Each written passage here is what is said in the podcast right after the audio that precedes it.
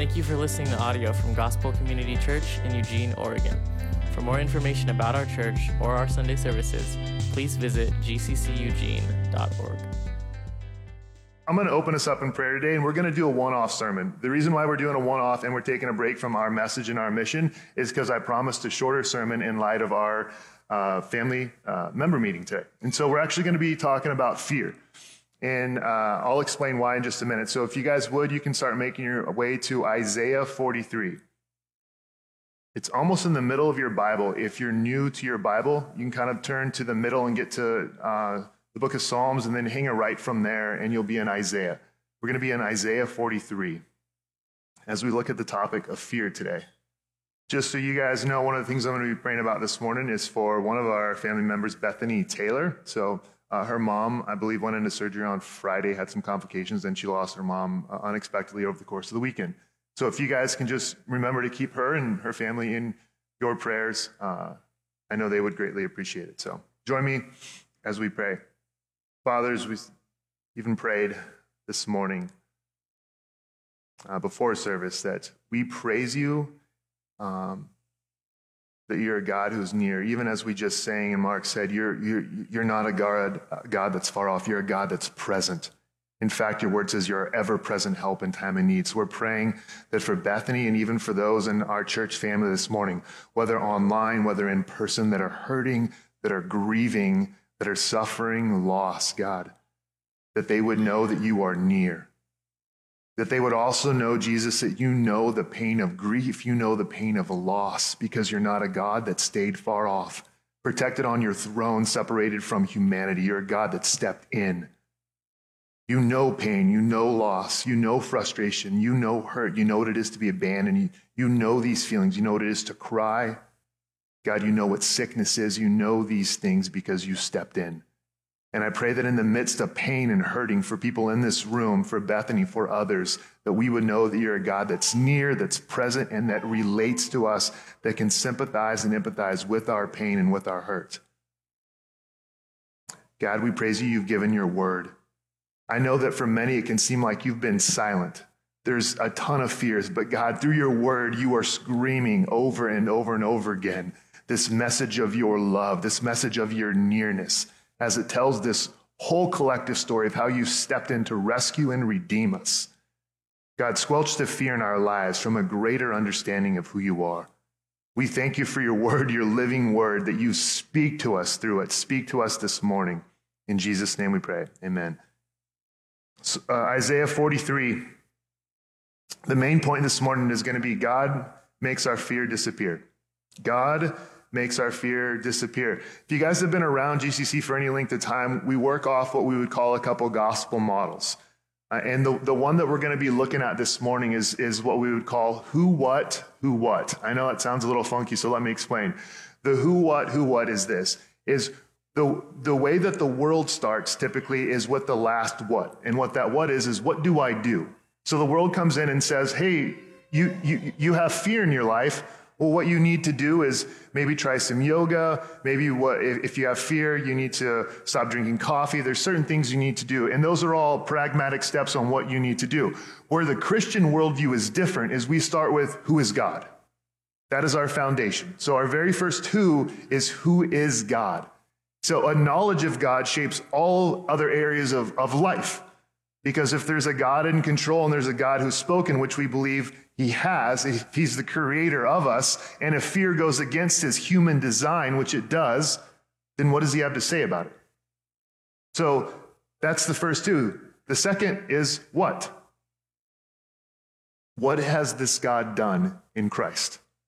So this is who he is. What has he done in Christ? What has he accomplished for us? The reason why that's important is because we also, like the secular world, don't start off with who are we? That's the third who. Who is God? What has he done in Christ? Who are we? We don't just jump to going, who are we? Who are we as people? Because that can be a never ending, exhausting search if we don't know first who God is and what he's accomplished and what he's made us to be. Then we look at who we are in Christ. This is who we are sons and daughters, an unshakable identity that cannot change into eternity. And then out of all of these truths, then we look at what do we do? You see, this is a massive shift. Legalism and self righteousness says, here's what you need to do. And after you do this and do all this right, this is who you can become a son or a daughter.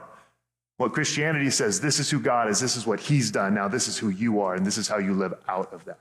It is a big, big, big shift. If you're new here, that's the message we want to make known and clear.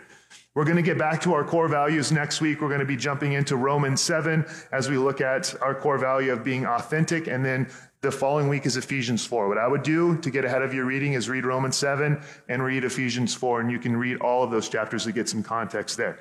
So, why fear? And, and, and why a one off on fear? Because the amount of people, myself included, that I have met with and talked with ha- have had a consistent theme. And this is it I'm burnout, I'm exhausted, and I'm tired.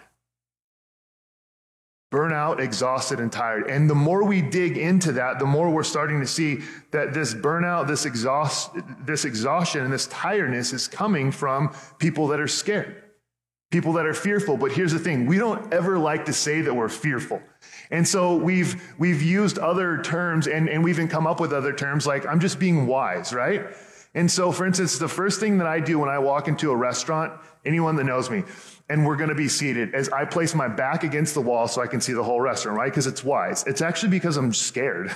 I'm fearful. I like to see all that's going on and whatnot. And some people would say, oh, well, that's just the wise thing to do. Sure. So much of what we do in society is we can put the clothing of this is just me being wise. This is just me being me. I'm a helicopter parent because I'm actually really wise. If we were honest and started to get honest with our fears, we could lay out a plethora of fears. We are fearful people. And if you don't believe you are, then why does the Bible tell us over and over and over again to fear not? It's not like God didn't know that humans weren't fearful. It's that He really, really knows us really well and knows that we are all very fearful people. And we don't even like to call it fear. Very rarely do I ever hear people repenting God, I'm sorry for just being so fearful and being afraid and not actually trusting you. It's not even a common thing that we repent for, talk about. So, what what do we need? What's the remedy for God to make fear disappear? I, I, would say we need a couple things. We need knowledge, which, if you go to Bible college or seminary, you start with theological training what's called theology proper, which is the doctrine and the study of God, his nature, his characteristics, his attributes. That's where you start. You start with the foundation of God. So, what we need is a robust knowledge of God, theology proper. But we can't just end there we also need a deep belief in those truths about God, a resting truth. Because um, even as someone said this morning, is we can just have a bunch of head facts. In fact, Christopher Hitchens, Richard Dawkins, both renowned atheists, can tell you a lot of knowledge about God. They can spit out a lot of facts about God. In fact, they know their Bibles a lot better than Christians do. This is a head knowledge. There's a difference between knowing things, believing these things, and even experiencing the reality of these things. And so we need a big knowledge of God, but what we also need is for the Spirit to give us a deeper and deeper, deeper faith, belief, trust, and confidence in these, uh, in this knowledge about God. The reason why is I could say, you, you're struggling with fear? Just memorize 10 Bible verses about fear. You can memorize those, but there's a difference. Again, memorizing scripture is good, but believing the truths of what the scripture is conveying is better. Otherwise, you just have facts that you're quoting that you don't actually bring your life to sit under. This is why theology is important. This is why A.W. Tozer says the most important thoughts you can think throughout your day, period, are your thoughts that you believe and think about God. It'll shape the way you live. It'll shape your fear. It'll shape shame. It'll shape uh, guilt. It'll shape your parenting. Because when we have an accurate knowledge of God and a belief in that knowledge, it shapes the way we live. And the reason why I believe that fear is leading to such burnout and exhaustion is because when you live in a state of fight or flight mode and you live in a state of fear, you're going to get burnout. Physiologically, our bodies aren't meant to live in that constant state. Whenever we are in a fight or flight mode, Endorphins kick in, adrenaline surges through our body, our blood pressure rises, stress hormones are released. It can lead to health problems and complications.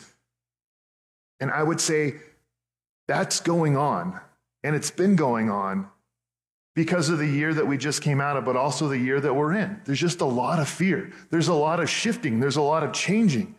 There's a lot of things that we're like, man, I'm losing control. I had a job. I don't have a job. I thought things were going like this. I didn't know this. I didn't know I was going to be a homeschooling parent. There's an, just an ever evolving shifts and change.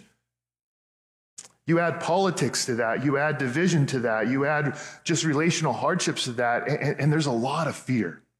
There's a lot of exhaustion. You could take two kids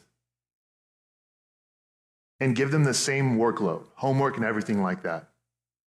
But if one goes home to a very turbulent environment where there's just a lot of hostility in the home and there's a lot of angst and fear, which kid's going to get, and I'll say it this way the, the, other kid goes home to a very stable environment. Which kid do you think is going to get tired quicker?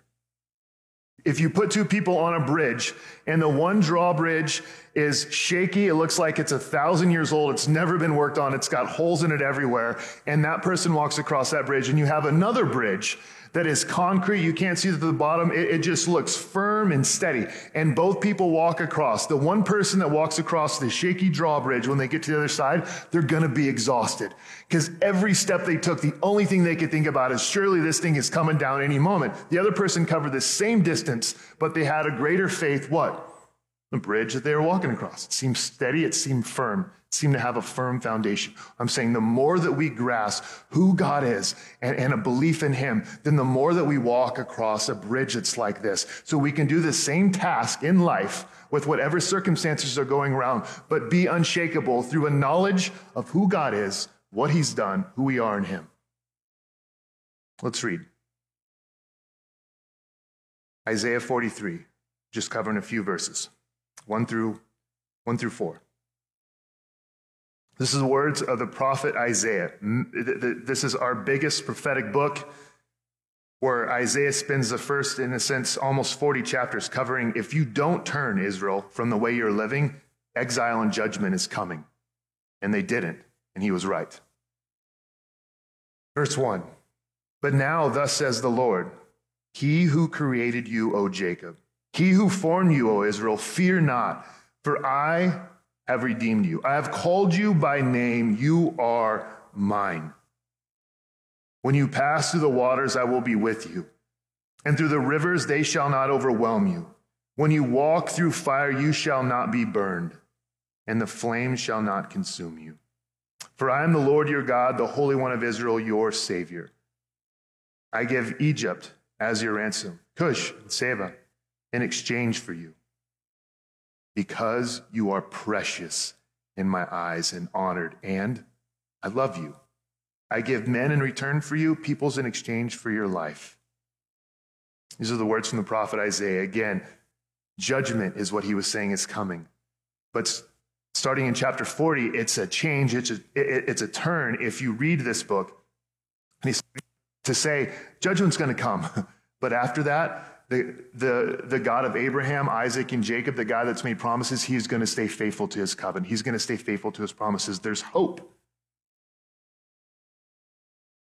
What, what Isaiah says in chapter 42, if you go back and read the context, is he's rebuking Israel. He's saying, You're blind and you're deaf. your, your, your, your, your heart is hard and you're not hearing. And here's the result when we, when we become blind and deaf to who God is and to the promises of God, fear will be the natural result. When we have a deeper understanding of who God is, a deeper knowledge and a different belief, that makes fear disappear because it's God that's doing that. Look at how he starts off prior to this, 42. He's building, that's the conjunction, but he's saying, You're hardened and you're deaf. Notice here that there's no shift and no change in Israel. I like what Ray Ortlund says. He says, when you get to verse, verse 1 of 43 and you see the but now, he says this the but now does not signal any change in us, but declares one thing and one thing only the grace of God. He goes on to say, It is not even our repentance, but only God Himself. There's nothing in this, verse 1, that leads you to go, Oh, look at what Israel did. Like they started to churn or change or something like that. Instead, it says, But now, thus says the Lord. God is speaking. Listen. He who created you, O Jacob, he who formed you, O Israel. Who should we listen to? Who should we go back to? When we're looking at something like fear, who should we listen to? It is our Creator, the one who created us, the one who knitted us, the one who formed us. That is who we should listen to. Our God is a transcendent God, meaning that He's over and above everything, but He's also an immanent God, meaning that He's presently involved with everything that's going on. Our God is God creation, and God did not create, create human beings to be fearful. In fact, fear was not a part of his design at all. If you go back to the garden and, and look at Adam and Eve, whenever they sinned against God, it was only then that they say that we felt afraid. That was a result of sin. Fear was never a part of it. Living in perfect relationship with God where there was no fear, that was God's intention. That was God's design. So he says, uh, Thus says the Lord your God, he who created you. Let's look to the Creator. For so many things in life that are going on, where we start is not with who is God. When we look at sex and sexuality, when we look at relationships, when we look at marriage, we go and look at magazines and we go look at so many things. Why would we not look to the origin, the creator of these gifts? And so Isaiah says this Fear not. Why? Because you're awesome? Because you're super strong? Because God's going to make your marriage better, because God's going to redeem things in your life, because He's going to get you through school, you're going to get the degree. It says none of that. Because you have a good savings account. You know, we, you can have $50, $100,000 in savings, which is, which is, that's a Western problem. That's a Western thing. And you can still be fearful about finances because there's something deeper going on there. A restlessness tied to knowledge and trust, belief. Notice anytime that the Bible says and God's word speaks about fear, it is always connected to a person who is God and to his action within humanity. Fear not. That's what he says. You can see here in verse one. Look, none of that. Not because you're awesome, because you're super smart, anything like that. Fear not. Here's why you should not fear because I've redeemed you, I've delivered you, I've ransomed you, I've made you mine. That's why God says not to fear. So, who is God? He's, he's a creator. He's the creator of you, of me. What does he do? What has he done?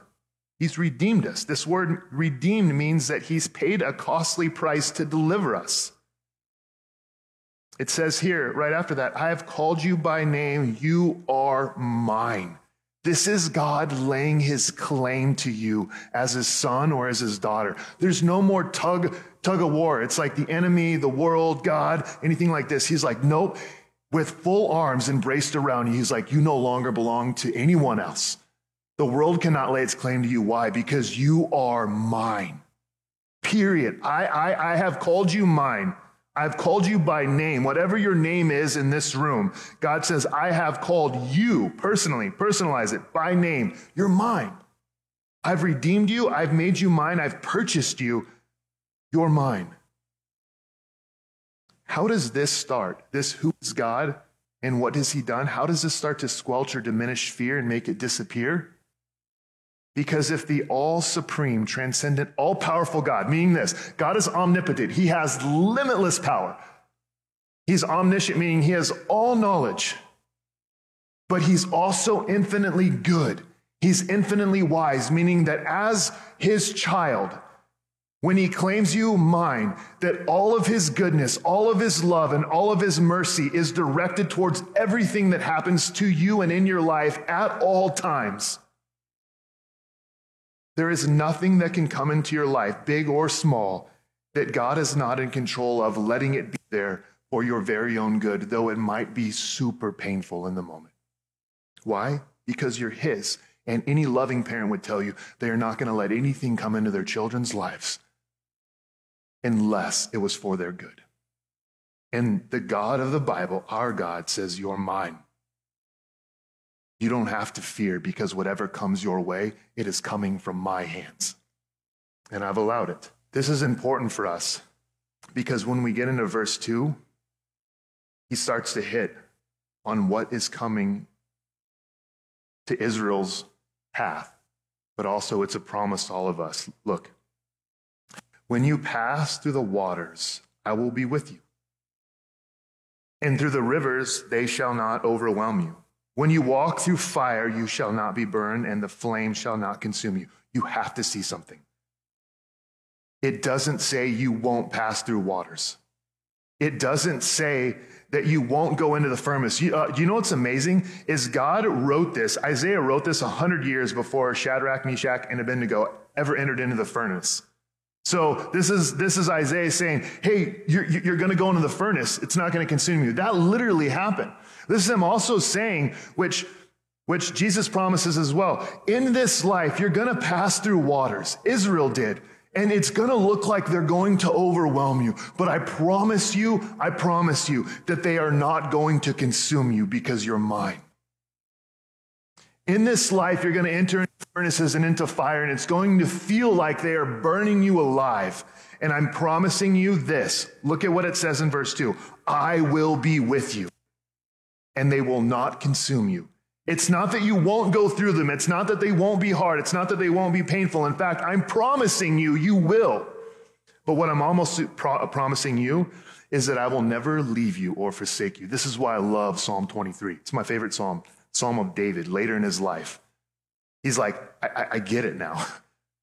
that when I walk through the valley of the shadow of death, you are with me. Your rod and your staff, they comfort me. You, you prepare a table before me. This is what David's saying. He's like, I have enemies all around me, but I'm sitting down and having a meal face to face with God because of his love and his care and his provision in my life. Jesus makes this promise too. In John 16 33, he actually says, What?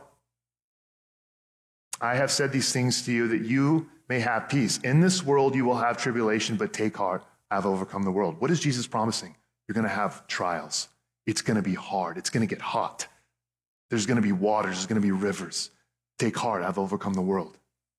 The only reason God will allow you to pass through waters, to go into the furnace, is out of his good care for you. Here's the thing maybe it's discipline.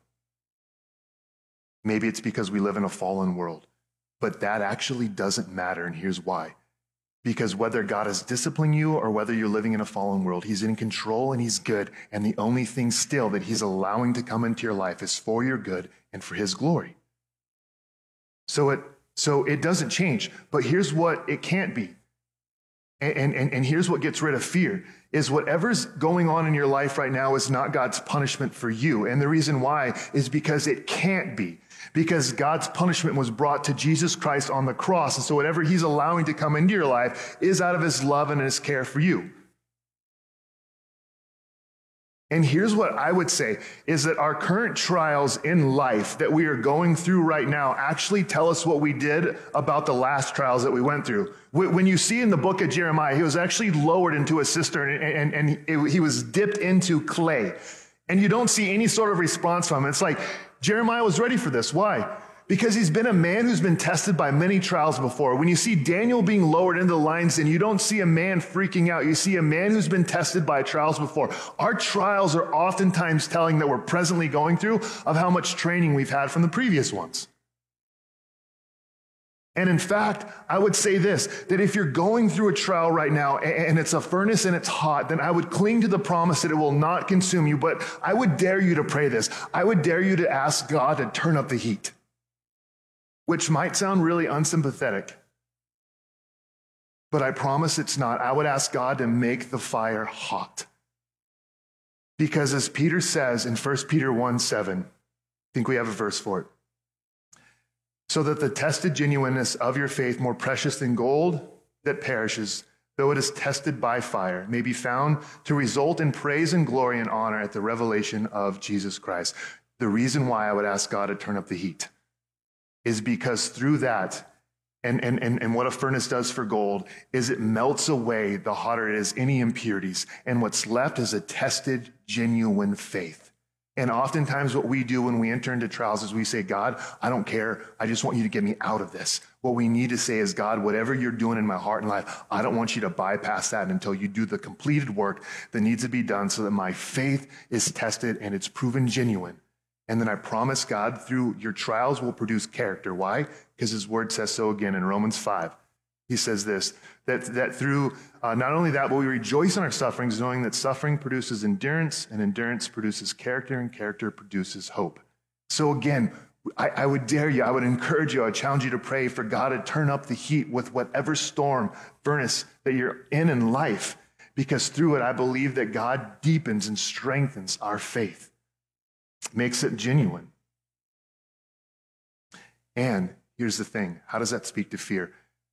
The greater knowledge we have of God, but also the more that we believe in who God is and what He's done, then the more that God makes that fear in our lives disappear. Because the more that we start to realize, hey, I've been here before, and here's what I know true the same thing as David is that God hasn't changed because He's immutable and He can't that though my situations are staying, that I'm still laid claim by God. I'm still his son. I'm still his daughter.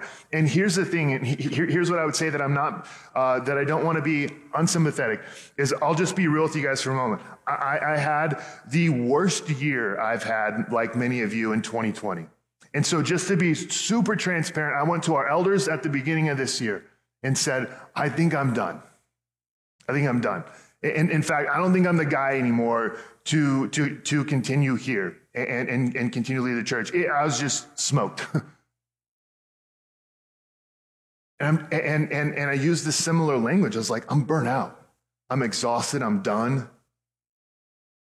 All the heightened political stuff, all that's going on, I was just like, I'm, I'm done. And I feel like all that was taking place in life had taken its toll on me. And for the first time, I was like, man, other job opportunities sound good, other things sound good. A lot of stuff looks good. Here's the reality that the very message that I can stand up here and passionately preach is the very thing that I was struggling to believe as well. Who is God? What has He done? Who am I and what do I do and how do I live in response to that? The way that I knew that I could get out of the storm and of the fire and of the furnace was to just get out, literally. Instead, I started to pray this, the very thing I'm telling you. And so I'm not asking you to do something that your pastor's not first done. I said, God, there's clearly some work that you're trying to do in my life. So whatever you need to do, crank up the furnace. Bring me to my knees. And here's the thing parenting, things in life, these can be trials. I was literally on my knees in tears yesterday from parenting. A lot of times, these things in our life bring us to our knees where we increase our knowledge of God, but our dependence upon Him. Look at verse 3. What does He take us back to? For I am the Lord your God, the Holy One of Israel, your Savior. Man. He takes us back again to the first two. I've just told you you're going to go through hard stuff. I just said I'm going to be with you, but who am I? I'm the Lord your God. I'm Yahweh, your Adonai. That's the language being used. The Holy One of Israel. Look at what he says here. He says, Your Savior. He says, Your sa- Savior. Again, quoting Ray Ortlund, he says this He says, Do we belong to him? Yes. But even more deeply, he belongs to us. A Savior has given himself to us. Look at what he says here. For I am the Lord your God, the Holy One of Israel. When there is fear going on in your life, when the circumstances are shaky, when so much stuff is going on, what do we do? Go back with me from verse 1 and look at the promises that are given. I created you. I formed you. I've redeemed you. I've called you by name. You are mine. I'll be with you. The fires of life will not burn you, they will not consume you. Why? I'm the Lord your God. I'm your Savior. I've laid claim to you in the same way you've laid claim to me. The confidence that we have is not in our circumstances. Notice, there, there, there, there's nothing in here that's showing that the circumstances are shifting and changing. What is he doing? The, the prophet Isaiah is taking us to identity. He's taking us to not just who we are, but whose we are. He's like, You are a child laid claim by God. You are His and He is yours. The, the most comforting thing that you can have in this life, in the midst of trials and circumstances and anything that's going on, is to know that you have an unshakable identity as a son or a daughter, that you belong to Him and that He belongs to you. And you go through these promises, and, and, and, and again, this, is, this can just be factual knowledge, or it can be like, this is true. I'm redeemed. I'm called. I'm His. He's mine. Our oldest had a really hard time yesterday. Really hard time. So did I. And after that, we were driving somewhere. And you guys have heard me say this. I've said it 10 times, and you'll hear me say it another 100 times. Is I said, Joey, I said, why does dad love you? And she said, Because I'm your daughter. And, and, and then I said, Okay. I said, um, Does dad love you when you were having the moment like you did a little while ago? And she was like, Yeah. I was like, Okay. Uh, like those bad moments? She was like, Yeah. And I was like, Okay, does dad love you when you have really good moments? And she was like, Yeah. I was like, Okay, why is that? And she goes, Because my, or this is what she said verbatim. She's like, Because me being your daughter never changes. And I was like, Yes, that's it. The, the, the sheer essence of my love is not because she does childlike things or has childlike behavior. It's because she's my child. She is my daughter. It's not because she does good and bad things. It's because she is connected to me. She is mine. She is my daughter. Love her like crazy. Infinitely more is God's. Cry and declare, I've redeemed you, you're mine. It's not because you do childlike things, it's because you're my child. He says, In fact, I'd give Egypt for you. And he did. He's like, I'd give Cush, Seba, in exchange for you. He would. What is he pointing to? I'd, I'd prove my love to you. How? I'd give anything in the world for you. And the more you understand that this God is with you and you are His, the more this God makes your fear disappear. Because you know that your circumstances might change, and they will. But you know the one thing that cannot, it is impossible, is that I will never be anything less than a son or daughter who's infinitely loved and held. Verse 4. We're wrapping up my time. I'm freaking out too. Why? Why would I give all of this for you? I love this. You uh, underline this in your Bibles. I, I would do all of this for you because, all right? God says, because, listen up, because here you go. You are precious in my eyes. This is the same language Peter uses in 1 Peter 2. You, you are a living stone, chosen and precious. Think about this. I, I got to hell, uh, hold a newborn yesterday, and it's like, you're just like oohing and awing. The, the only word that comes to mind is precious, right? And when you see a loving parent who's holding a child, you go, man, they're just looking, they're, they're precious. That is a sliver of how much God looks at us and, and, and we are precious in his eyes. That's a promise from God here in Zephaniah 3.17. Because you are precious. The reason I would do all this is because you're precious in my eyes. It, uh, precious means value. You have such great value. And honored, which means glorious. You are precious in my eyes and honored. You have to see this. You are not precious and honored in my eyes because you do precious and honorable things. You are precious and honored in my eyes because I love you. I love you because I love you. It's not because you do precious and honorable things. In fact, the reason why we are precious and honorable in God's eyes is not because we do those things, but because Christ was precious and honorable in all of his interactions in all of life, and he's given that to us. But God makes it super clear I love you. The reason I look at you like this is because I love you.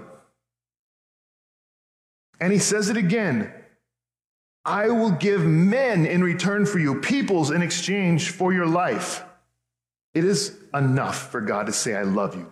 He doesn't lie. That's enough. We can cling to that. What kind of love? Infinite love. But God backs up his words with actions because we like that, right?